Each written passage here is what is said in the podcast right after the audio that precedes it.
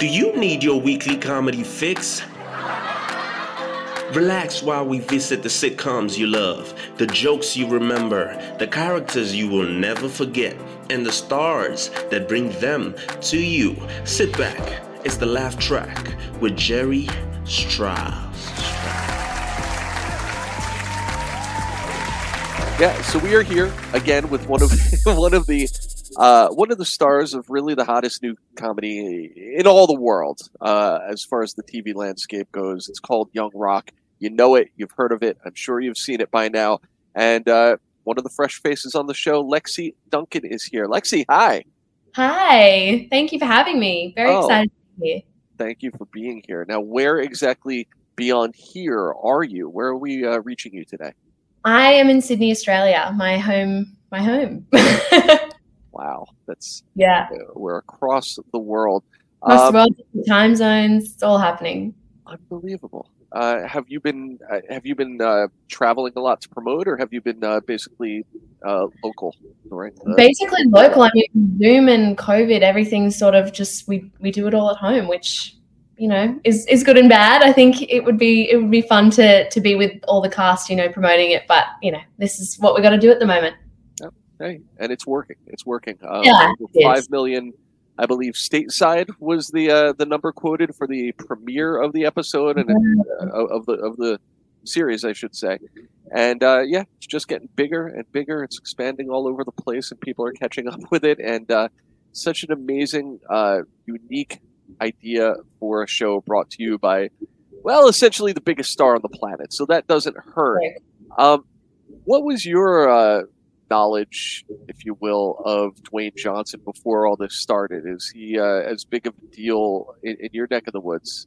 as we Well, were? yeah, he is definitely a, a huge deal here in Australia as well. I personally, I knew Dwayne Johnson as a kid from the movie The Tooth Fairy, where he played the Tooth Fairy.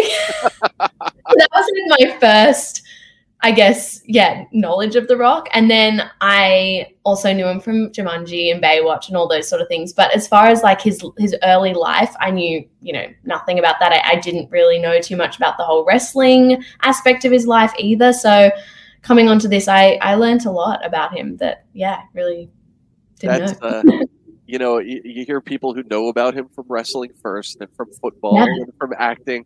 Uh, Tooth Fairy, that's a first. I've not heard. Yeah, of that right? it's like a bit random. so I, I uh, that's amazing. Uh, now, you know, obviously you have been building a career before you got to this point. So let's talk about that a little bit because you've got history in musical theater. Um, Yeah. What was uh, the point of your life, your childhood, where you decided that you wanted to focus on acting? I guess, I mean, I was always, I come from sort of a performing family. Two of my aunts are actresses, um, Carmen and Paula Duncan, and they, I, it was just always sort of in front of me. And I was a singer as a kid, and I would always get up on, you know, the table and sing to my family. And, um, but I think when I auditioned for Mary Poppins, which was the Australian, I guess, production um, that came here, uh, and I and I've got Jane Banks. I think that was sort of the moment that I was like, oh wow, I can really you know do this as a career, whether it be in theater or film or TV.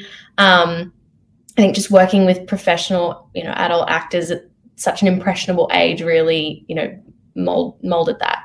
Um, so there was that, and then a little bit later on in year 12 I, I booked a very small guest role on an australian show called the secret daughter um, which was my first time on a set um, and that was a probably very pinnacle moment for me too just being you know on set and the energy and you know how fast paced everything moves and how different it is from theater i i um i thought you know i could really do this for the rest of my life as well so that sort of led me to I went to um, an acting school here called NIDA, um, which is where a lot of Australian actors go. Um, Cate Blanchett went there.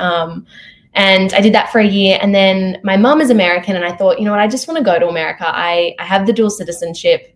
I want to just go. So I went to LA and I started taking acting classes and I set up my team and and then coronavirus hit and then I came back home to and I booked Young Rock. It was just a very ironic sort of story how it all ended up happening. That's amazing. Now, before coronavirus did hit, you're getting maybe a taste of just sort of what the scene is like over in LA versus Yeah. home.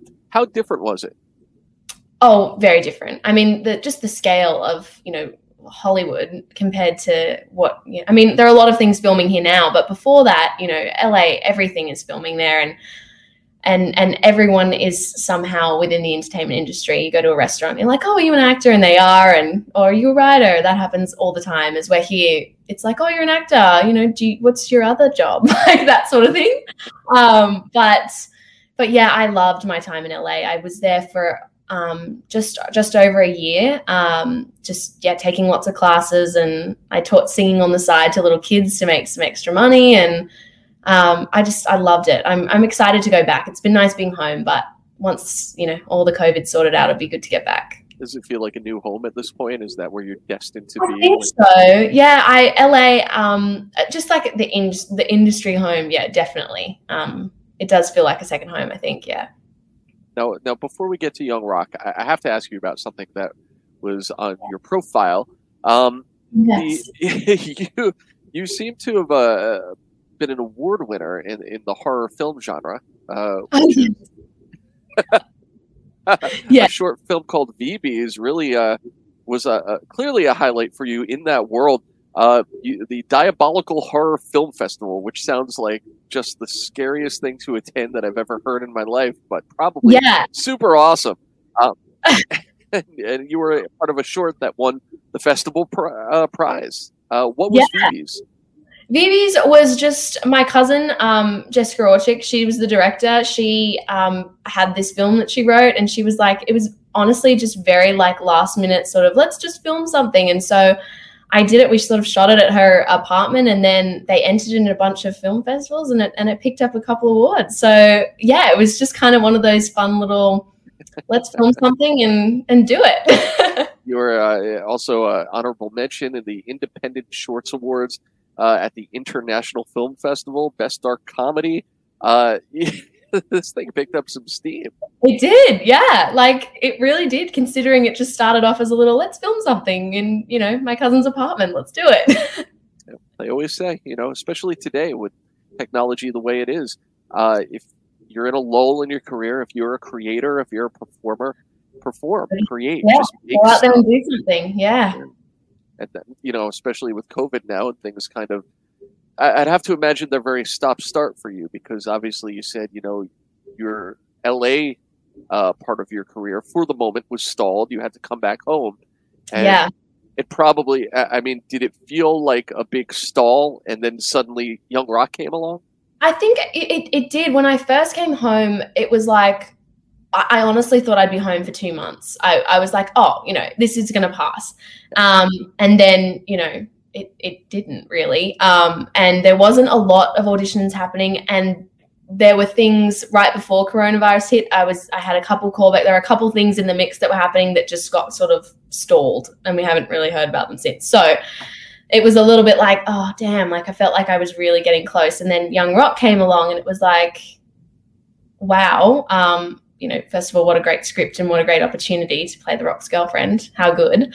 Um, and then yeah, it just it was super ironic to me that I had gone over to America to book a US job, to come back home because of a pandemic and book a US job. It was just like, really? The universe.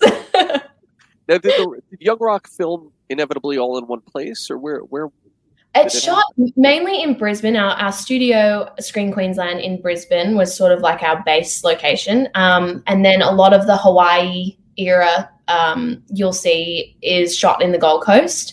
And then a couple of locations sort of just outside. The Gold Coast is, for those who don't know, is about an hour from south of Brisbane.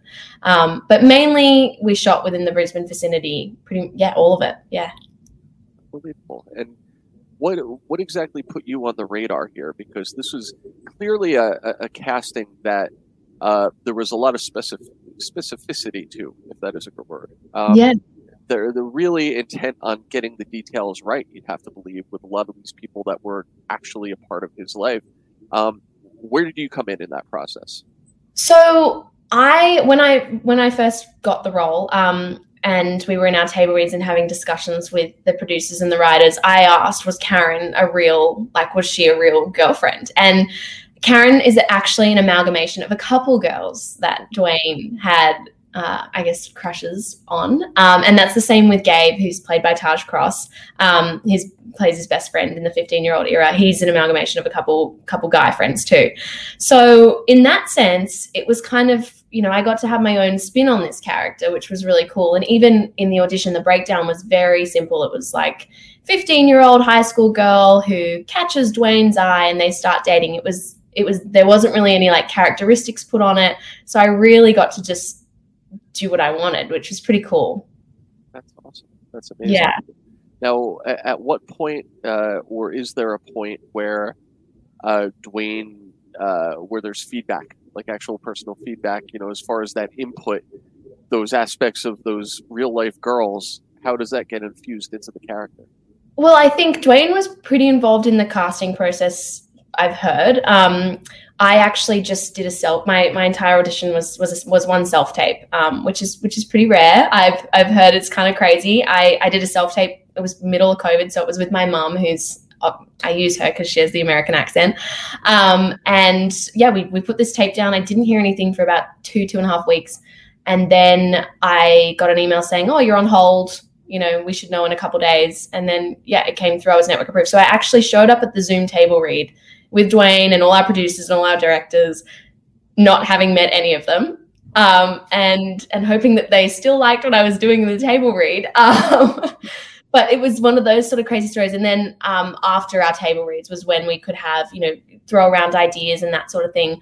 But honestly, I was really left to my own devices. They you know they liked what I was doing, and I just sort of kept with my instincts and um, before we shot our Pennsylvania episodes, we sat down with the director of those episodes, Dana Reed, and she we sort of discussed, you know, what what do we want this couple to look like, mm, and it was sort of a decision made that we wanted, you know, the audience to root for for this couple and and not think, you know, why is Dwayne going out with this money hungry, materialistic, annoying teenage girl? I think you know, Karen has some quirks. There's a little bit more to her than just being your typical, you know, 15 year old cheerleader. And, um, and so that was sort of really fun to discuss, but it was very a collaborative process, the whole thing, preparing. Yeah.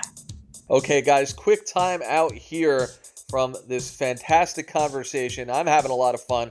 But let's talk about something that is super important. A great organization, No Kid Hungry, is a campaign that is helping kids remain fed each and every day, even when school is not in session. So take a listen to this message and get to know No Kid Hungry. Because of the coronavirus, schools have closed nationwide, and kids in need are missing nearly 34 million school meals every day. For many, it's the only healthy food they might get in a given day. No Kid Hungry has a plan to feed these kids, but they need your help. Donate now at nokidhungry.org to help feed America's children during this crisis and in the months to come. That's nokidhungry.org. Thanks. Now, you know, you mentioned your your mother is American. Did yes. That it, does an American accent come naturally to you? Because I find that you know, it seemed it feels to me like it's like people who uh, people from other countries do a much better job of imitating us compared to what we do to you guys. I mean, we just butcher you guys. well, we-, we have an advantage because we have American TV. We're hearing Americans all the time. So I feel like, you know, that's you don't hear Australians on your TV all the time. But did it come naturally? I mean, actually, my mum's accent is a little bit not American anymore. It's a little bit of a mix because she came when she was 23. So actually I struggled a little bit because I had I would copy her and there'd be some things that would be wrong. And so when I moved over to LA, I said to myself, I'm just going to talk American all the time, which is now I when I do talk to Americans, I almost have to think, you know, go talk in your normal voice because I I ingrained that so much while I was over there. Yeah. have you um now I, I mean your your part of the show is really more about Dwayne at 15 um, yeah. at this point from what we've seen. So he's not yet close himself to the point where he's going, you know, into serious football as he does as we yeah. see later in college and then into the wrestling. But we do see you get exposed to that wrestling world quite early on in this series. Um, yeah. And he takes you to your first wrestling show, um, which ends up being less than expected in many ways as far as yeah. size Uh, what, Definitely. well, you mentioned that you didn't really know a lot about the whole wrestling side of, of Dwayne Johnson. Um, have you kind of come to understand a little bit more about that side of what he would eventually become? Oh yeah, I mean, we even Bradley and I, Bradley Constantine plays fifteen-year-old Dwayne. We would actually go on our days off just to watch the actors do all their own stunts um, and all that wrestling. And they're actually none of them were wrestlers before this, so they pretty much learned to do all of that in like the span of a couple weeks. So we would just go, we would go and we would watch, and it was so cool. And I think in that scene that you're talking about where Karen gets taken on this date to the wrestling, she she knows a little bit about wrestling, as in she's seen WrestleMania three, Right. but I think she's com- she is she's completely shocked by how violent it is. Um, but yeah, that was probably one of the most fun days on set was was that whole um, when the wild Samoans come up and scare the bejesus out of me. And we did that scene, we did that take maybe 15 times. Every time they would they would scare me every single time. um, which was just a lot of fun. And Bradley would laugh and I'd be like, oh my God, guys, I'm not acting here. I really am scared. did it did it actually truly seeing even the stunt work up close i mean when you think about it stunt work professional wrestling it's kind of they're going through the same motions were you surprised by the physicality that goes into Yeah. even what these actors had to do Oh, it's insane. Like I really was surprised. And even, you know, they'd we'd shoot something and then we'd go on break and they'd have to stay warm because all your muscles would seize up and everything. So they'd be like, you know, jogging on the spot and trying to stay I mean, they'd be sore. They'd be doing this for, you know, hours a day and go back the next day and have to do it again. It was incredible to see. And uh, such stamina, my God. Yeah.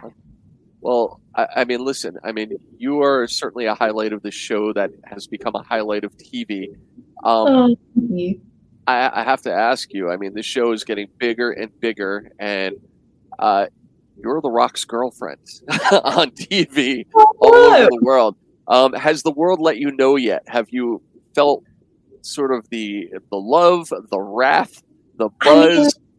Yeah, the, um, the buzz definitely. Everyone is like when we found out about you know Rotten Tomatoes and getting certified fresh that and like the NBC that it you know is the biggest comedy launch in years. I mean, every we're all the entire cast is just completely stoked. Um, I am. i i feel like I'm still like a little bit under the radar. I haven't been recognized or anything yet, but um, it's definitely exciting just to see like when you put so much into something and you're with it from the beginning it's so cool to see everyone's reaction and and how everyone's taking it and loving it so far. So yeah i'm definitely feeling the love and the fans are are, are insane. I mean it's the rock you know he's 200 and i think 20 million followers now. So it is crazy to think about yeah.